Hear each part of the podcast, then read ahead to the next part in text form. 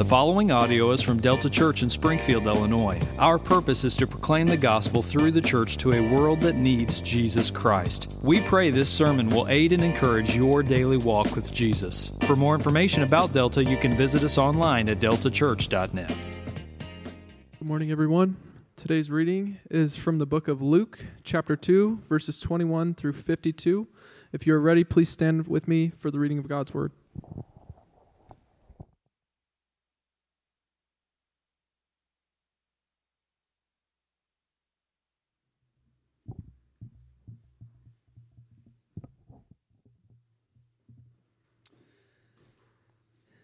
And at the excuse me. And at the end of 8 days, when he was circumcised, he was called Jesus, the name given by the angel before he was conceived in the womb. And when the time came for their purification according to the law of Moses, they brought him up to Jerusalem to present him to the Lord, as it is written in the law of the Lord. Every male who first opens the womb shall be called holy to the Lord and to offer a sacrifice according to what is said in the law of the Lord a pair of turtle doves or two young pigeons. Now there was a man in Jerusalem whose name was Simeon, and this man was righteous and devout, waiting for the consol- consol- consol- consolation of Israel, and to the Holy and the Holy Spirit was upon him. And it had been revealed to him by the Holy Spirit that he would not see death before he had seen the Lord's Christ. And he came in the Spirit into the temple. And when the parents brought in the child, Jesus, to do for him according to the custom of the law, he took him up in his arms and blessed God and said, Lord, now you are letting me, your servant depart in peace, according to your word. For my eyes have seen your salvation, that you have prepared in the presence of all peoples a light for revelation to the Gentiles, and for glory to your people Israel. And his father and his mother marveled at what was said about him. And Simeon blessed them and said to Mary, his mother, Behold, this child is appointed for the fall and rising of many in Israel, and for a sign that is opposed. And a sword will pierce through your own soul also, so that thoughts of many hearts may be revealed. And there was a prophetess, Anna, the daughter of Phanuel, of the tribe of Asher. She was advanced in years having lived with her husband seven years from when she was a virgin, and then as a widow until she was 84. She did not depart from the temple, worshiping with fasting and prayer day, night and day. And coming up at that very hour, she began to give thanks to God and to speak of him to all who were waiting for the redemption of Jerusalem. And when they had performed everything according to the law of the Lord, they returned into Galilee to their own town of Nazareth. And the child grew and became strong, filled with wisdom, and the favor of God was upon him. Now his parents went to Jerusalem every year at the feast of the Passover. And when he was twelve years old, they went up according to the custom. And when the feast was ended, as they were returning, the boy Jesus stayed behind in Jerusalem. His parents did not know it.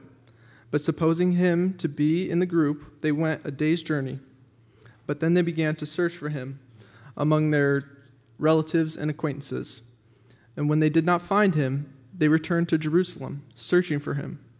After three days, they found him in the temple, sitting among the teachers, listening to them and asking them questions. And all who heard him were amazed at his understanding and his question and his answers. And when his parents saw him, they were astonished. And his mother said to him, Son, why have you treated us so? Behold, your father and I have been searching for you in great distress. And he said to them, Why were you looking for me? Did you not know that I must be in my father's house? And they did not understand the saying that he spoke to them. And he went down with them and came to Nazareth and was submissive to them. And his mother treasured up all these things in her heart. And Jesus increased in wisdom and in stature and in favor with God and man. This is the word of the Lord. You may be seated.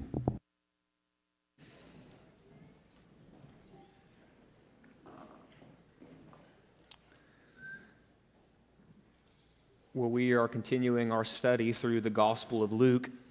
And as you just heard read for us, uh, we are going to be looking at, um, just as we sequentially work our way through this book, we're looking at what is still very much attached to what many of us would recognize as the Christmas story, the content that consists and makes up the first half of Luke chapter 2. But we have before us sort of the content that you never get to um, in the Christmas story, because usually you land on chapter 2, verses 1 through 20 on Christmas Day, and then next thing you know, it's New Year's and you're on to something else. We don't ever quite get to Simeon, and we never quite get to Anna, and uh, thus we never quite get to the point that Luke wants us to see uh, in the proclamation made by Simeon and what Anna is doing in corroborating as a witness what Simeon is saying, and the very, very, as you'll come to see, unique words of Jesus there in verse 49. The whole point is to yet again do what Mary is doing there at the end of verse 51. If you scan down to verse 51, you will notice that Mary, the mother of Jesus, is treasuring up all these things in her heart. She's pondering them. She's wrestling with them. She's chewing them over. She's trying to see what is it that is going on with her unique son. If you remember, this is what Luke wants us to do.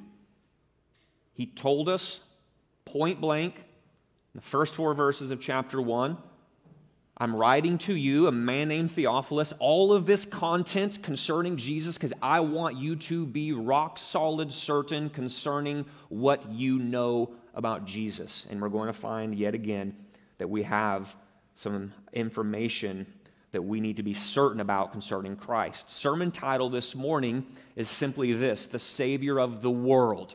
And I'm emphasizing that word world because that is the emphasis on Simeon's song there. He's going to talk about the global nature of Jesus as Savior.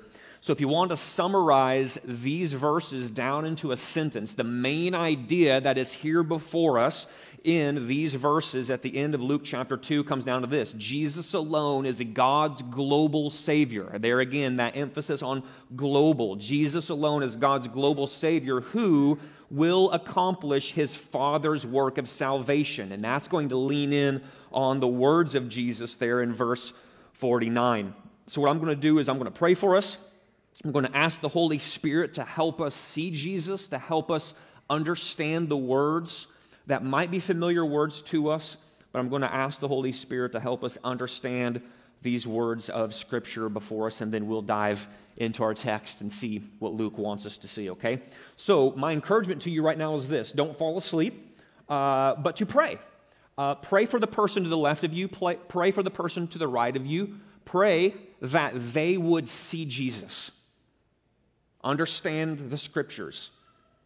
To be frank, it's an epic waste of 40 minutes or so if it's just merely the words of man right now. We all have better things to do than hear the, hear the words of a man named Jonathan Davis. But if it's possible to hear God speak to us clearly from His Word, and it is, to hear the Holy Spirit as He opens our eyes to grasp our need from Jesus from the Word of God, which is possible, then this is anything so far from a waste of time. It is what we need as the fuel, the gasoline of the gospel is poured into our souls. Amen? So, this is my encouragement for us to all lift our voices to God in prayer right now. So, let's do that. Lord, help us. Help us. Help me. Lord, I want to preach Christ crucified. Christ crucified alone. That is my aim this morning, like the aim of my fellow brother in Christ, the Apostle Paul. Lord, the message, the words of my sermon that are about to be spoken, Lord, I do not stand up here as though I'm coming with just the mere plausible words of wisdom, but we are here this morning to hear the words that I'm going to preach with the trust, the hope that this can be a time where there is a demonstration of the Spirit, a demonstration of His power so that through the power of the Holy Spirit, we would be able to see our absolute need for a Savior whose name is Jesus. The Spirit we trust. You can do this. Holy Spirit, we're asking that you would bring us to understand the words before us this morning.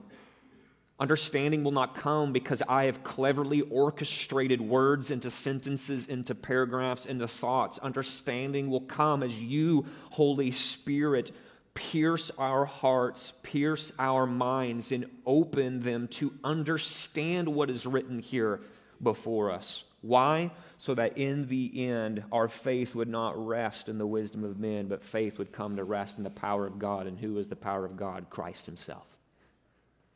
Holy Spirit, do these things for the name's sake, for the glory of our King, Jesus. It's in His name I pray. Amen. Well, as is obvious, we're sitting here this morning looking at the end of chapter 2, specifically verses 21 through 52, as Luke's account of the early life of Jesus is coming to an end.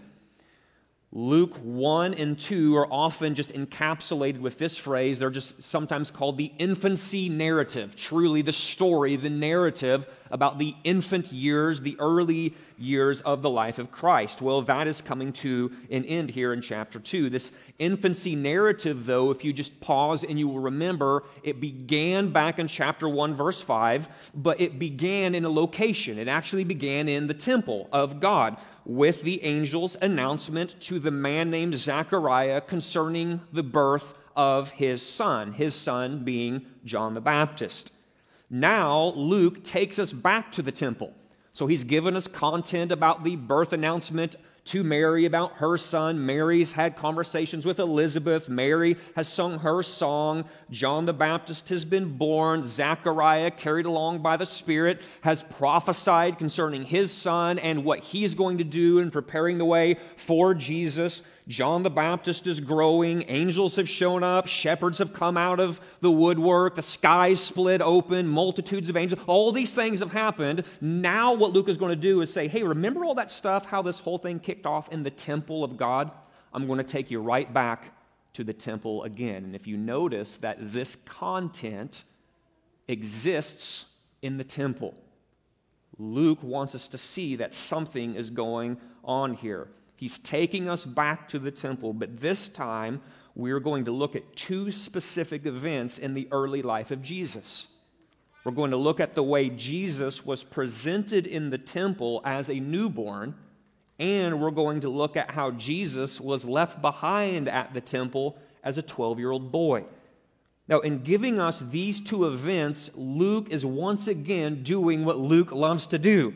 He is providing us with unique content that you do not find in the other three gospels that talk about the life of Christ. It is his gospel alone that gives us any kind of information about Jesus as a child between his birth and public ministry. So, out of anything that Luke could have written down, like, right, what you're, what you're not supposed to do is look at the last half of chapter 2 and say, wow, these are the only two things that were unique to the life of Jesus between his birth and the entry into his public ministry as a 30 year old, somewhere around there. Other things would have been going on, but Luke says you need to see at least these two things and he puts them before us. Luke could have written down a lot of things. So, the question that you're going to learn to ask as we go through the Gospel of Luke is why this story? Why this truth? Why this parable? Why put it here in your story, Luke? Why order your gospel in this way? What do you want us to see? Because remember, he's told us that he's leading us to see true things concerning Jesus so that we might be certain concerning Jesus. So if he is with specificity, specifically saying, I am making decisions to put before you true things that I have learned from eyewitnesses, and I'm putting them before you, we need to ask why this content? Why do we need to go back to the temple? Why do we need to know about Mary and Joseph bringing the newborn Jesus into the temple? Why do we need to know about 12 year old Jesus going back to the temple and hearing what he said? Why does Theophilus or anyone else need to know the specific information? And the answer comes down to this because in these two events, Jesus newborn in temple, Jesus 12 year old in temple, we reveal and learn yet another credential concerning why Jesus is the Savior that we need. We see another credential. We see, namely, our main idea that Jesus alone is God's emphasis global Savior. He didn't come just to save the Jews. He came to save Gentiles, people from every nation, tribe, and tongue, which is good news for any of us here this morning. But more than that, Jesus is God's global Savior who will accomplish his Father's work of salvation. When Jesus says what he says as a 12 year old boy in the temple, he is teaching us something about himself. And Luke says, Theophilus, if you are going to be rock solid certain concerning the things you've learned, you need to see the global aspect of who Jesus is, and you need to see this reality that he is divine. He is the Son of God, and he must be about his Father's business. And we're not talking Joseph in that moment. And that's what's going to be so amazing about what he says. So, when we look to our first point, this is what we begin to see that Jesus alone is God's global Savior. That's point number one, and that covers verses 21 through 40. Jesus alone is God's global Savior. So let's see how Luke begins to unfold this truth before us. You can look in your copy of Scripture in your Bible. If you look starting in verse 21, notice how Luke begins to unroll this truth that Jesus alone is God's global Savior. He writes, verse 21 At the end of eight days, when he was circumcised, he was called Jesus, the name given by the angel before he was conceived in the womb. And when the time came for their purification, that would be Mary, Joseph, according to the law of Moses, they brought him up to Jerusalem to present him to the Lord, as it is written in the law of the Lord, that every male who first opens the womb shall be called holy to the Lord, and to offer a sacrifice according to what is said in the law of the Lord, a pair of turtle doves or two young pigeons. So, with our attention now fully focused on the temple once again, we learn that Jesus grew up in a household with a mom and a dad who sought to walk in obedience to the law of the Lord. You just see that all over the place here, right? In obedience to the law of the Lord, in obedience to the law of Moses, who was hearing from the Lord and telling things to God's people, that this is something of concern to Mary and Joseph. They didn't hear God's word and revelation to them and be like, you know what? We don't really care. They cared a lot. They loved God. They were pursuing Him.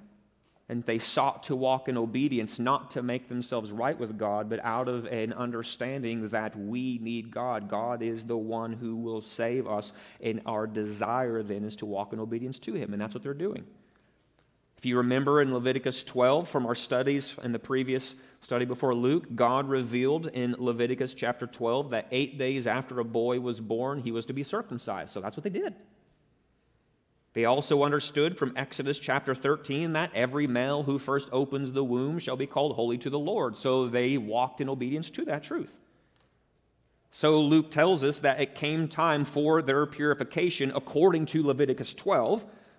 They not only brought Jesus up to Jerusalem to present him to the Lord, they're going to set him apart in obedience to Exodus 13, also going to offer a sacrifice according to what God revealed in his law. Again, Leviticus 12. So, what are they doing? They're saying God has spoken, God means what he says and says what he means, and we're going to walk in obedience to him. But see this that above it all, Luke's purpose in recording Mary and Joseph's obedience to the law is not so that we would just focus solely on them.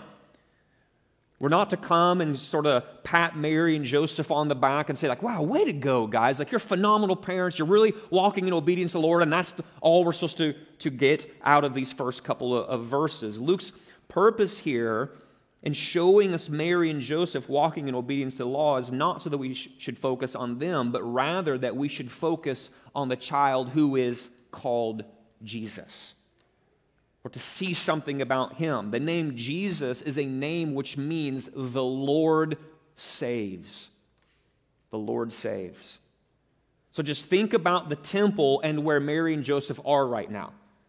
Think about the temple and all that it stood for. It was God's house. It was God's dwelling place on earth. The temple at this time in redemption history was where people could go and meet with God, be with God, offer sacrifices to God, be reconciled to God, know salvation, be reminded of what it means to be covered by the blood of a sacrifice on my behalf. The temple was a place where priests would mediate, where temples or where sacrifices were offered in the temple, where God and sinner could be reconciled. Atonement could be made for sin. And if we learned anything from our studies in the book of Leviticus, it comes down to this is that it is he who is called Jesus, the one whose name is the Lord saves. He is the fulfillment of all of these things. The temple points forward to our need for Jesus. The sacrificial system points forward to the need for Jesus. Priests point forward to our need for Jesus. And now, in very short order, the one who is called the Lord saves, Jesus, is going to accomplish the necessary in order to actually do what his name is about. He's going to save his people from their sins. So now it's this visit to the temple, the fulfillment of everything. Here he is, actually in the place that's all pointing forward to him. Notice that this temple visit from this infant kicks off two special interactions one between a man named Simeon and another between a woman named Anna. Luke describes Simeon as a man who was righteous, devout, and waiting. You see that there in verse 25? Simeon was righteous, devout, and waiting. He was righteous in that he was justified by faith in God and thus declared righteous before God. He was devout in that he was obedient, obedient to God's law. He cared to walk in a way where he, like Mary and Joseph, submitted himself to God and his word. But also notice, just as important is this, is that he was waiting he is waiting for the consolation of Israel. It's a word you don't often hear very much. You hear it maybe one season a year during Christmas time when a couple of hymns pull out that word. We all sing it. None of us really know what it means, but we all sing it anyways. The word consolation is a really fancy, a $2 word for comfort. If you've been consoled by someone, you have been comforted. You've been cared for. And so, what Simeon, says Luke, is doing is he's waiting for the comfort of Israel. He's waiting for Israel to be comforted, the hopes of God's people to actually be met. And one of the Old Testament promises that would bring great comfort to the people of God, like Simeon, was this promise that God is going to rescue his people.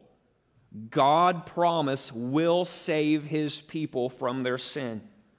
Promise God will send a Savior who will accomplish all that we need accomplished so that we might be made right with God. God will rescue his people and the promise that would have brought great comfort to a man like Simeon and those like him is that rescue was going to come through a suffering, sin bearing servant, like was prophesied in Isaiah chapter 53. A Savior who would be despised and rejected by men a man of sorrows and acquainted with grief, a Savior who would be wounded for our transgressions and crushed for our iniquities, because the Lord God would lay on him the iniquity of us all. If you were to somehow hop in your time machine, bring Simeon forward into 2022, and bring him up on stage and say, Simeon, why are you waiting with such great hope? Why were you waiting for this comfort from God? He'd say, This, my hope is that God would do what God said he was going to do. And this isn't a hope like, I hope it doesn't rain today because I want to go outside and play. This is a hope that is, I know what God is. He is trustworthy, He keeps His promises. When God says, I will do X, we can take it to the bank and cash the check. God will do X. And one of the great promises of the scripture is Isaiah 53. I'm going to send a suffering servant who will bear the sins for not just Jews, but Gentiles for the whole world. And I will make it so that sinners can be reconciled with me. And Simeon would have went, Oh, man, you have no idea how much comfort that brings to a sinner like me. So Simeon is righteous, devout, and waiting. The hope of this kind of Savior is what brought Simeon extreme comfort. But Luke isn't done describing Simeon. Notice that he nearly trips over himself to make sure that we see that what's about to come out of Simeon's mouth did not originate from him, but actually comes from God. Because if you look down in verses 29 through 35, Simeon is about to say something. And there's some extremely important stuff in there. But what we might be tempted to do is to go, well, these are just the words of Simeon. Just the thoughts of Simeon. Simeon has some good ideas, and he is forcing them and imposing them onto this little infant that is being held in the arms of Mary and Joseph. And Luke is saying, You need to know that what Simeon is about to say these are not just the thoughts of an old man who has some just sort of hopes and dreams and he's just slapping them onto a random baby who just came into the temple. What you need to know is that the words coming out of Simeon's mouth are born from God himself. And how does Luke stress this? He stresses this by showing us over again, three different times, this is the Holy Spirit at work, this is the Holy Spirit at work, this is the Holy Spirit at work. Look in verse 25. Luke tells us, verse 25, the Holy Spirit was upon Simeon. Verse 26, that it had been revealed to him by who? The Holy Spirit. That Simeon would not see death before he had seen the Lord's Christ. And then in verse 27, that he, Simeon, came, here it is again, in the Spirit into the temple. And here come the parents, Mary and Joseph. They brought in the child Jesus to do for him according to the custom of the law. Simeon scoops Jesus up in his arms, blesses God, and then says, Lord, now you're letting your servant depart in peace according to your word. Why is Simeon saying this?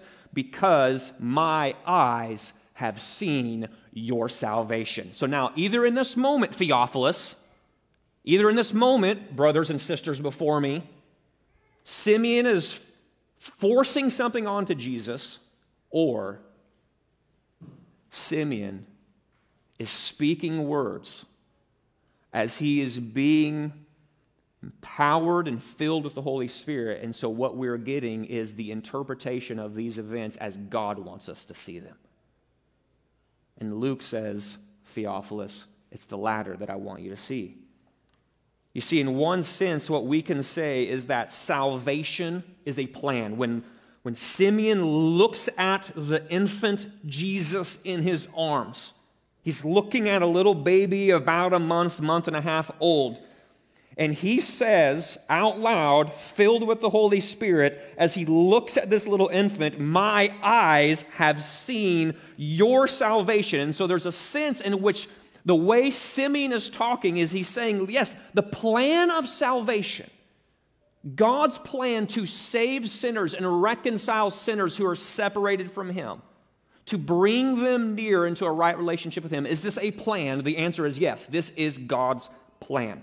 It's a staggering scheme of God to have a worldwide Jewish Gentile people as the prophets foretold. But what we also can say is this that salvation is not only a plan, but it's a person. It's found in the Lord Jesus Christ.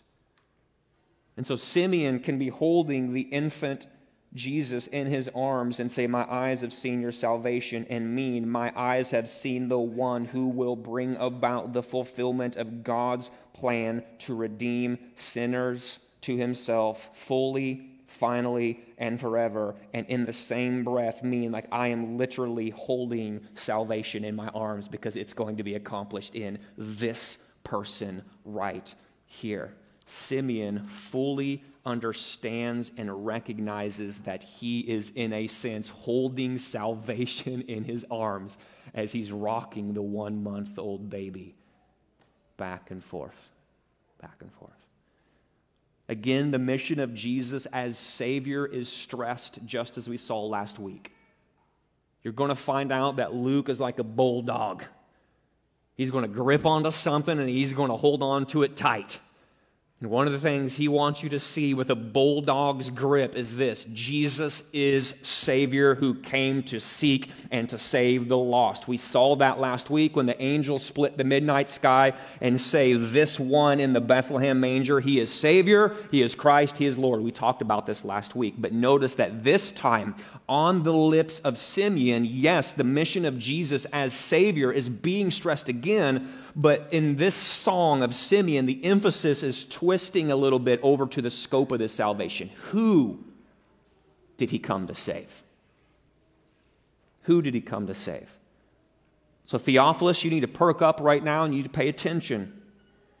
For not only is Jesus the long promised Savior who came to seek and save the lost, but more specifically, Luke is saying we need to see is that Jesus is God's global Savior global Savior. He's the Savior, he says there in verse 31, of all peoples.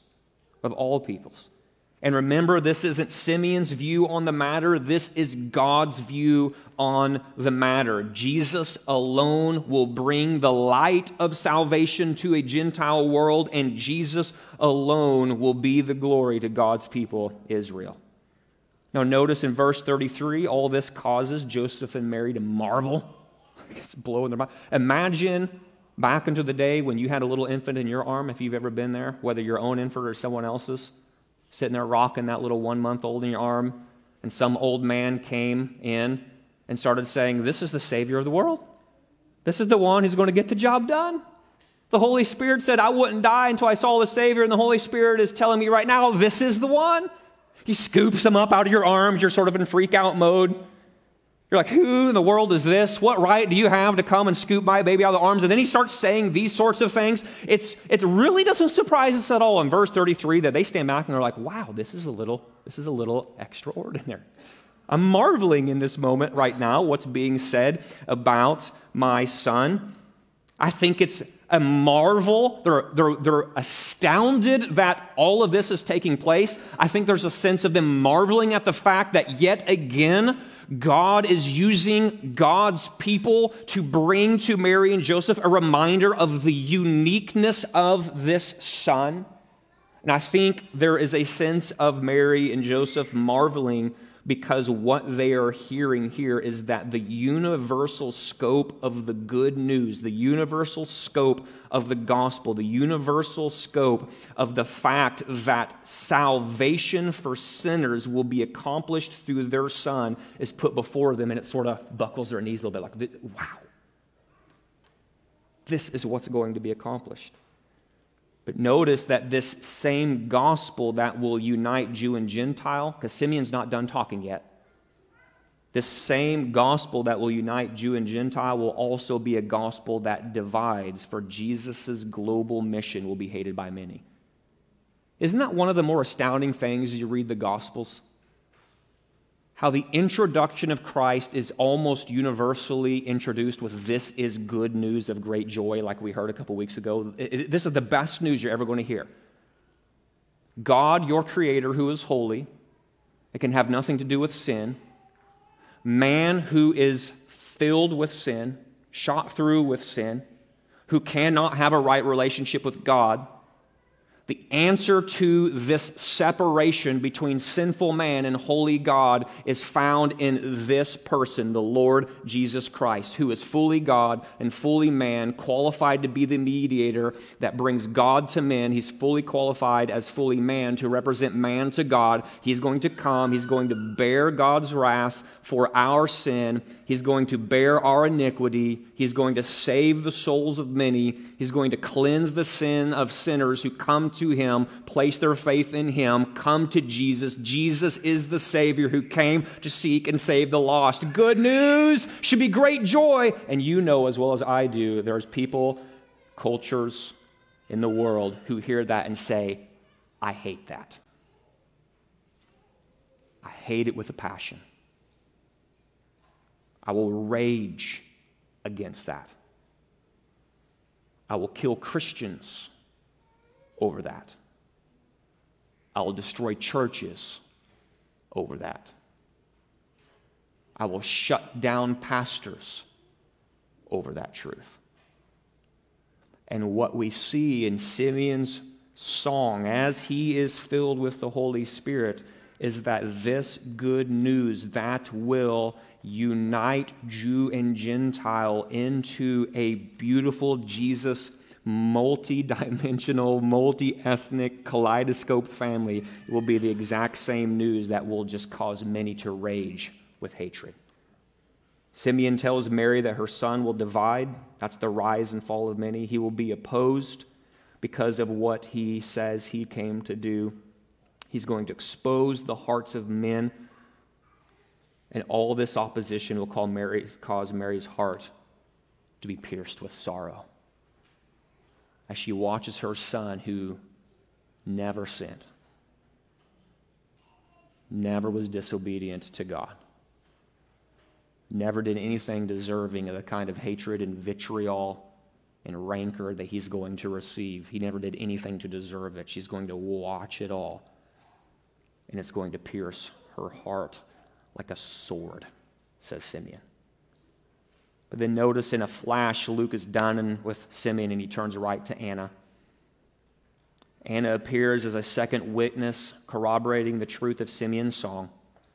And similar to Simeon, who was righteous, devout, and waiting, we see in verse 37 that Anna was worshiping with fasting and prayer, but she is also waiting. She's waiting for the redemption of Israel. Simeon and Anna are two witnesses corroborating one truth. Both of them come together in the temple on that fateful day.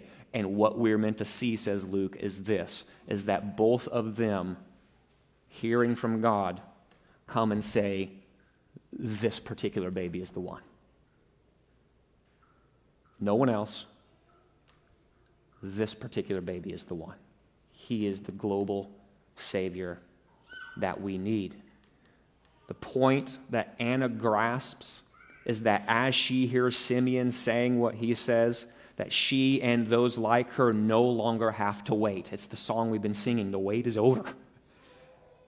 If you could sort of import contemporary Christian music back into the temple, that song would have been cranked to 11 on Anna's radio. The wait's over. We don't have to look for anyone else. He's right here in front of us. God's global Savior has finally arrived in the flesh. He's growing, he's becoming strong, he's filling with wisdom as the favor of God was upon him. So, Jesus alone is God's global Savior, global emphasis. This is a credential. He is the one qualified to save sinners from every nation, tribe, and tongue. But, point number two, we also see that Jesus alone is God's Son. God's Son who will accomplish his Father's work of salvation. Notice that in between verse 40 and 41 is a 12 year gap. So often we read our scriptures just sort of like, you know, like, well, Jesus was in the temple on Monday and here he was in the temple again on Tuesday. You know, like we just sort of stitch it all together so, so quick. But actually, between verse 40 and 41 is a gap of 12 years. And notice what Luke writes there, starting in verse 41. Look in your copy of Scripture. It says, Now his parents went to Jerusalem every year at the feast of the Passover. We learned about that in the book of Leviticus in our studies. And when he was 12 years old, they went up according to custom. So they, again, they were obedient to celebrating the good, good times that we talked about there out of Leviticus 25. And when the feast was ended, as they were returning, the boy Jesus stayed behind in Jerusalem. Now, his parents did not know it. Supposing him to be in the group, they went a day's journey.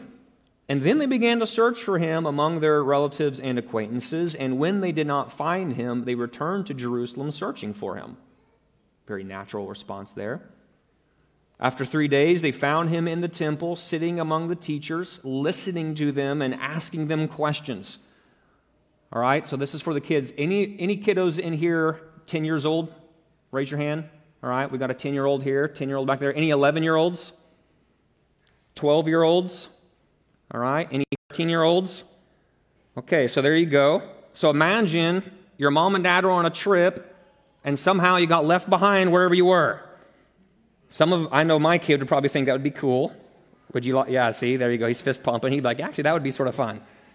And unfortunately, I think that's actually happened because I think we've left him here at church before. So we got home, we're like, I thought you had, like, no. And then like Kyle Edmondson, I think, came rolling up and like, like, hey, here's your kid that you left behind, you know? So we've been here before, right? Uh, but imagine here you are, and you come into back into Jerusalem and your kid, your 12 year old, isn't hanging out in some corner of Jerusalem, sucking his thumb and crying because he got left behind, but he's sitting in the temple. He's sitting among the teachers who are trained. They've got all the MDivs, the masters of divinity and theology, and there he is listening to them and asking them questions. Sort of catches you off guard a little bit. What is this 12 year old doing? And all who heard him were amazed at his understanding and his answers as they should have been. But they are not so amused by this, Mary and Joseph, because when his parents saw him, they were astonished. His mother comes to him and says, Son, why have you treated us like this?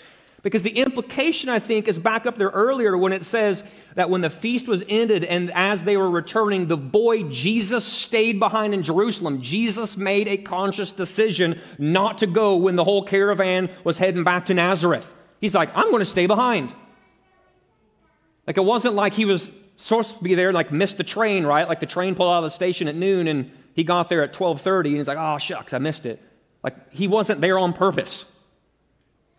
Why have you treated us like this? Behold, your father and I have been searching for you in great distress. Now, all of this detail that Luke gives us sets the stage for the very first recorded words of Jesus in the Gospel of Luke. You're supposed to sit up and pay attention right now. What is Jesus going to say in response to his mom saying, Why have you treated us like this? Your father and I have been searching for you. We've been greatly distressed. And what many argue is this is that the climax of the infancy narrative, going back to chapter 1, verse 5, through all of the Elizabeth and Zechariah and songs and prophecies and angels and shepherds, it all comes to this crescendo right here with the response of Jesus in these verses when Jesus looks to his mom and dad, to Mary and Joseph, and says, Why were you looking for me? Did you not know that I must be in my Father's house? Crescendo point. This is the high point of the infancy narrative in Luke's gospel. Why? Because in saying what Jesus says here, Jesus is voicing what had been proclaimed about him by the angel Mary when the angel showed up to her and saying, You're about to have a baby boy. And what did the angel say to Mary? The Holy Spirit will come upon you, the power of the Most High will overshadow you. Therefore, the child to be born will be called who? The Son of God.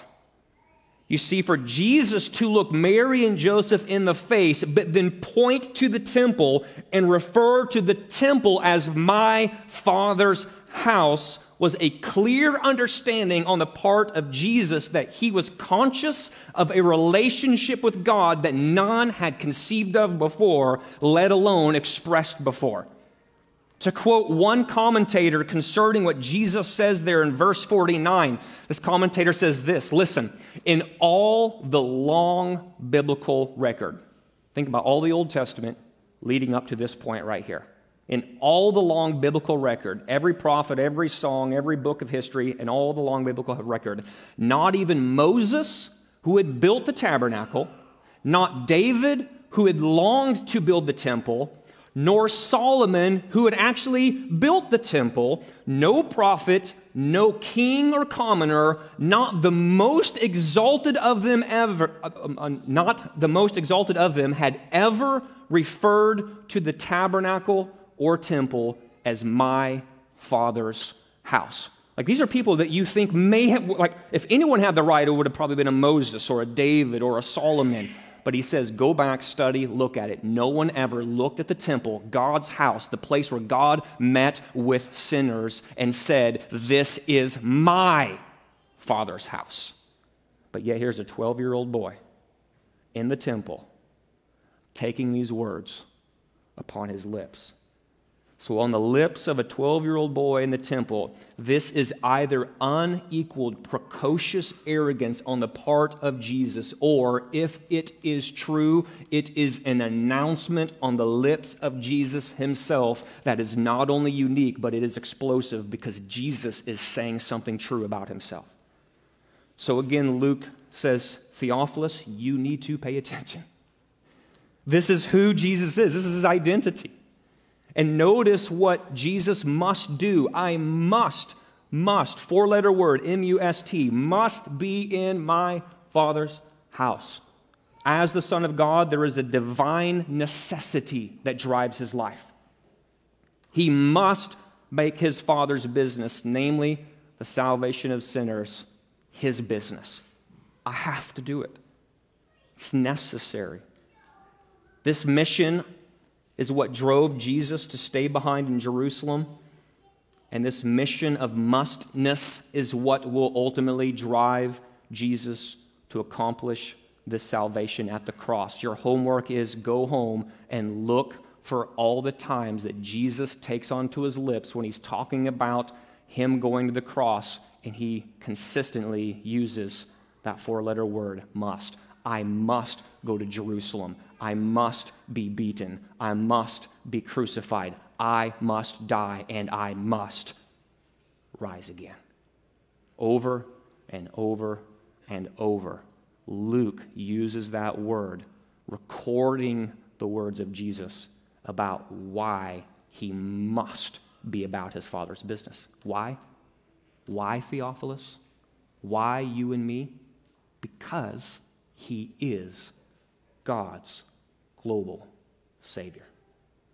And if He is going to save sinners, then He must go to Jerusalem. He must die on that cross. He must bear God's wrath for sin. He must take the judgment we deserve. He must bear it in full. He must bear the wages of sin, which is death. That means he must die and he must go into the ground and he must be dead. But he also must rise again. And he must prove that he is the global Savior that we know him to be. And so Luke is saying, Theophilus, when you hear the mustness of the 12 year old in the temple saying, Mom, Dad, don't freak out. After all, I'm in my Father's house. Jesus is saying something that should catch your attention.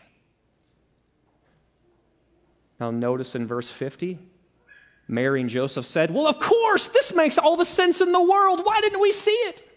Is that what happens? Verse 50 Joseph and Mary did not understand the saying that was spoken to them. The danger is we go, well, if I was there, if I was Joseph, if I was Mary, I would get all this in a snap. And of course, I'd be celebrating and, you know, creating worship songs to my 12 year old son. After all, he's God's. No, you wouldn't have. You would have been in the same place and you would have been just as clueless and not understanding when your 12 year old says, you know, this is my father's house and this is the business I'm supposed to be about. After all, he's the Savior and I'm the one who's the, you know, right? We, we, we wouldn't have gotten all those things. And what you need to know is that just as Luke, throughout his gospel, is going to roll before us this theme of the mustness of Jesus, accomplishing what must be accomplished for sinners to be reconciled to God, the simultaneous theme that he's going to run right alongside that is this people's inability to understand and wrestle with and see their need for that Savior. How many times have any of us gone to a neighbor, coworker, friend, family member, spouse, child, clearly explained their need for Jesus, and you're met with this right here? Blank. They just don't get it. They don't see it, they don't understand. Luke is going to run these two parallel themes together because he wants us to see what we need is God for, for what we need is for God to open our eyes to see. We need God to open our mind to see. Over and again in Luke's gospel, folks will see Jesus, hear Jesus, be challenged by Jesus to come find salvation in Him alone. Yet they do not understand Jesus, or in line with Simeon's song, they do understand and understand enough what Jesus is saying to where they draw the conclusion I do not want to hear these things. I stand opposed to it. So, the question for you or me to ask is this Do I understand that Jesus alone is the divine, sin bearing Savior for all nations? Do I understand that I need this Savior to save me from what my sin deserves? Or am I someone who stands opposed to Jesus? Friends, Luke has no agenda other than to show us that all God's promises concerning a Savior for all nations have been fulfilled in the arrival of Jesus. That's his agenda. And my agenda for us is the exact same to see how the law of God is fulfilled in Jesus, how the temple points to Jesus, how the prophets spoke of Jesus, and to see many repent of their sin and turn to Jesus and be saved. Let's pray. Lord, will you bring these things to pass? What I mean by that is, will you bring it about for us? To see our need for you. For some of us, it's seeing the need for the very first time to come to Jesus, to repent of our sin, to look to Him and trust for the very first time, to find salvation in God's global Savior. Lord, for those of us who can say, This is true of me, I have looked to Christ. I am righteous, like Simeon, in the sense that God has credited righteousness to me. He's justified me. He's declared me right with Him because of my trust in the Lord Jesus Christ. Lord, would you help us to see we never move beyond that? We never move beyond our need to trust, walking with Jesus, leaning on Him, looking to Him. Lord, would you help us to see those in our lives who need to know you? Will you just give us clear eyes for those who maybe just don't see or understand, and clear eyes to see those who maybe just stand opposed to Jesus? Would you break our hearts for them? Would you give us compassion for the lost? Would you give us the desire to seek them out and point them to Jesus? So that they might know salvation in who? Your global Savior. Lord Jesus, do these things for your name's sake and for your glory. God, help us to walk now out into the next six days and 22 hours, leaning on you so that we might make your name famous. It's in the name of Christ I pray these things. Amen.